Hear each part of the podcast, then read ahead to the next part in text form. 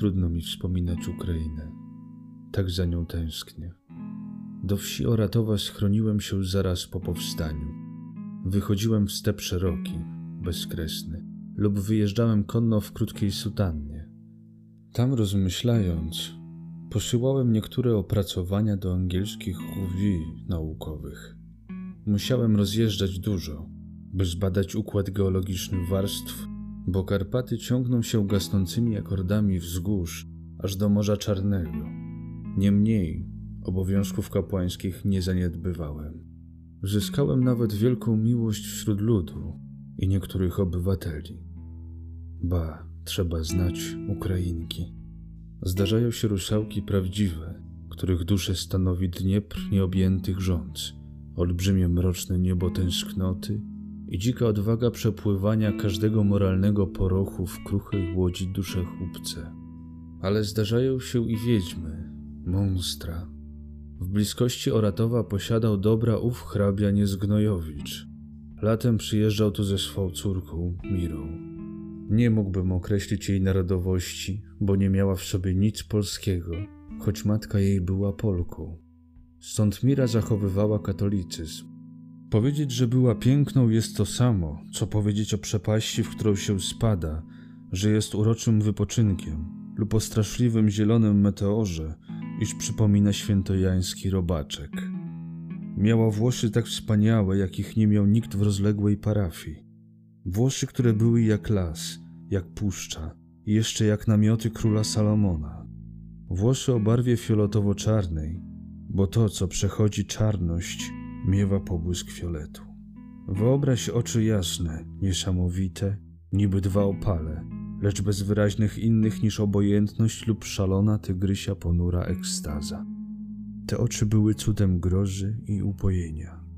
Wobec nich już nie widziało się ani rzęs jedwabistych, ani brwi niby dwa skrzydła czarnego orła szeroko królewsko rozwieszonych nad tymi oczami.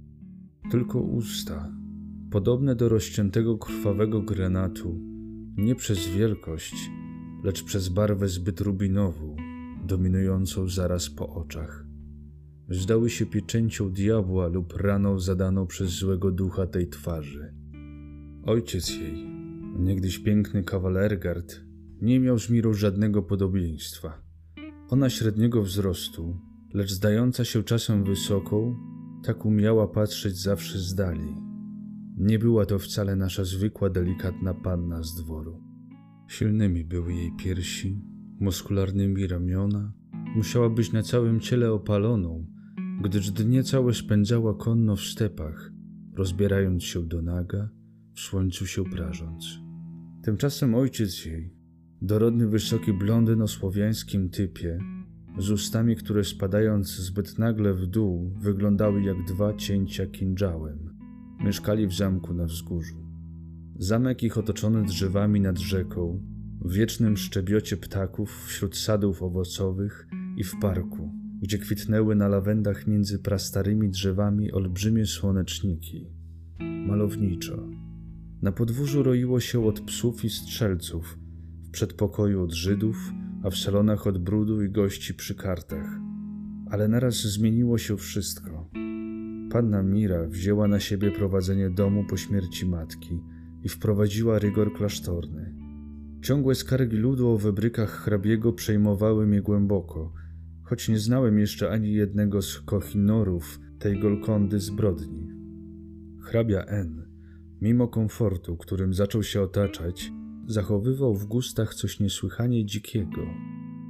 Nieraz ostrzegałem go, żeby nie trzymał mastifów. Te psy o ponurych spojrzeniach z olbrzymimi łbami lwa były niebezpieczne dla wszystkich dzieci, które przywykły bawić się z każdym psem. Mastify zagryzały wszystko, co mogły dopaść po drodze. Hrabia zapewnił mnie, że one są czułe na każdy ton jego głosu. I rzeczywiście tak było. Hrabia N chciał stać się odczytanym.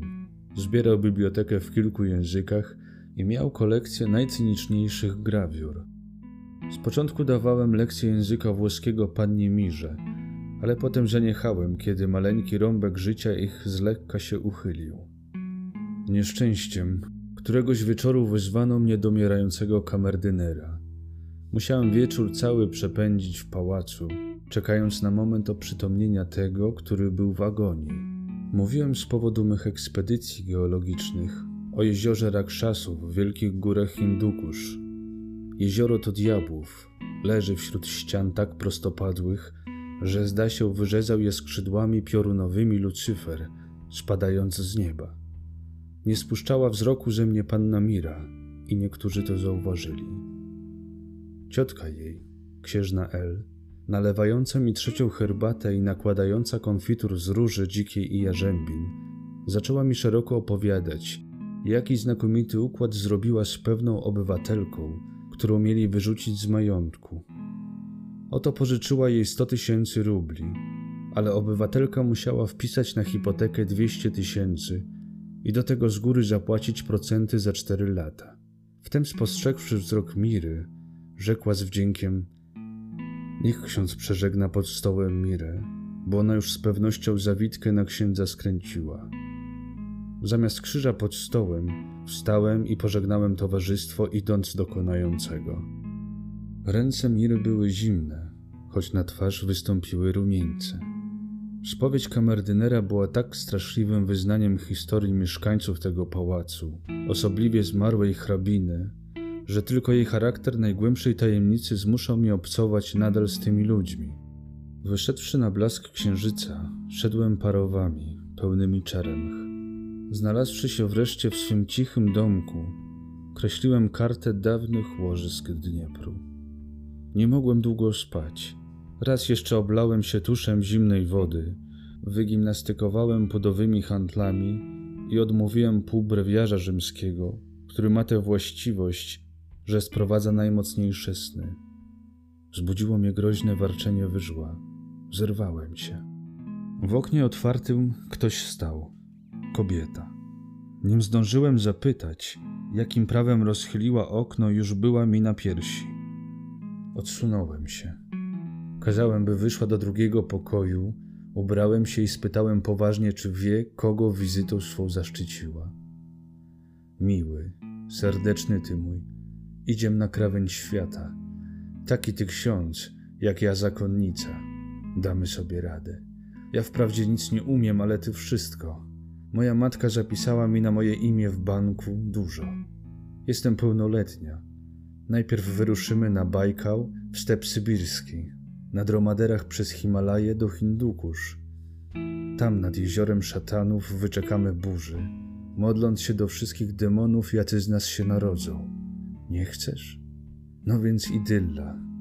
Pojedziemy na morza, gdzie kobiety nagie pływają między wielorybami. Zakupimy wyspę z ludożercami, będziemy nimi rządzić, a ty ich nawrócisz. I zasiejemy łany słoneczników i nastawiamy cały las krzyżów. Będzie ślicznie. Nie chcesz? No dajże mi się ucałować. Jeśli nie ty, to mnie weźmie ktoś inny. A tylko dwóch ludzi podoba mi się na świecie: ty i mój ojciec. Poddaj się. Forteca twoja ma zdrajcę, który roztworzył mi bramy Twej duszy. Tym zdrajcą jest wyobraźnia. Ty umiesz dziwnie opowiadać, każdym słowem raniąc, przeorując i wyrzeźbiając cudze wnętrze. I Ty mnie zgubisz, jeśli mnie nie będziesz miłował. Broń mnie przed mym ojcem. Panie Miro, uspokój się. Chcesz, zagram ci na fiszharmonium tę pieśń palestriny, którą on utworzył, gdy wrócił po latach i zastał narzeczoną na katafalku w kościele. Wszedł na chór i zaczął to grać. Ledwo rozległy się głębokie, rozpaczne tony modlitewnej pieśni. Mira zatańczyła jakiś haszyszowy tan. Musiałem przerwać. Nie mówiąc nic, wziąłem kapelusz i wyszedłem do ogrodu. Noc sierpniowa, liście pełne rosy, księżyc świecił przez zamierzchłe świątynie Czeremch, topól, podniebnych osokór i czarnoklonów. Po wzgórzach ogrodu schodzimy ku rzece. Świeciła niby skrzynia pełna tajemnic, nabijana złotą nielą. Lecz nie. Świeciła jak droga tortury, usiana miriadami głów tych, co są zatopieni w milczeniach. Złowrogą opowieść gadał młyn niedaleki. Zrywały się przez sen dzikie kaczki w oczaretach i zdało się, że serce pęknie. Ma jakąś cudowność, wiedźmową noc ukraińska letnia. Przez aleję szła za mną Mira. Nie kochałem jej, ale czułem całą zawrotną rozkosz otchłani piekła w tych oczach, które były księżycowym kamieniem z czoła szatana wyjętym. Zamorzyła mnie Mira błaganiami, smutkiem, beznadziejną melancholią, szałem. Kiedy jej wytłumaczyłem jasno, kto jestem i dlaczego podjąłem się dźwigać krzyż, nie dotykała mnie już, ale patrzyła strasznie w głębinę. Czarne ryby do swej sieci łowisz, panno Miro. Milczała.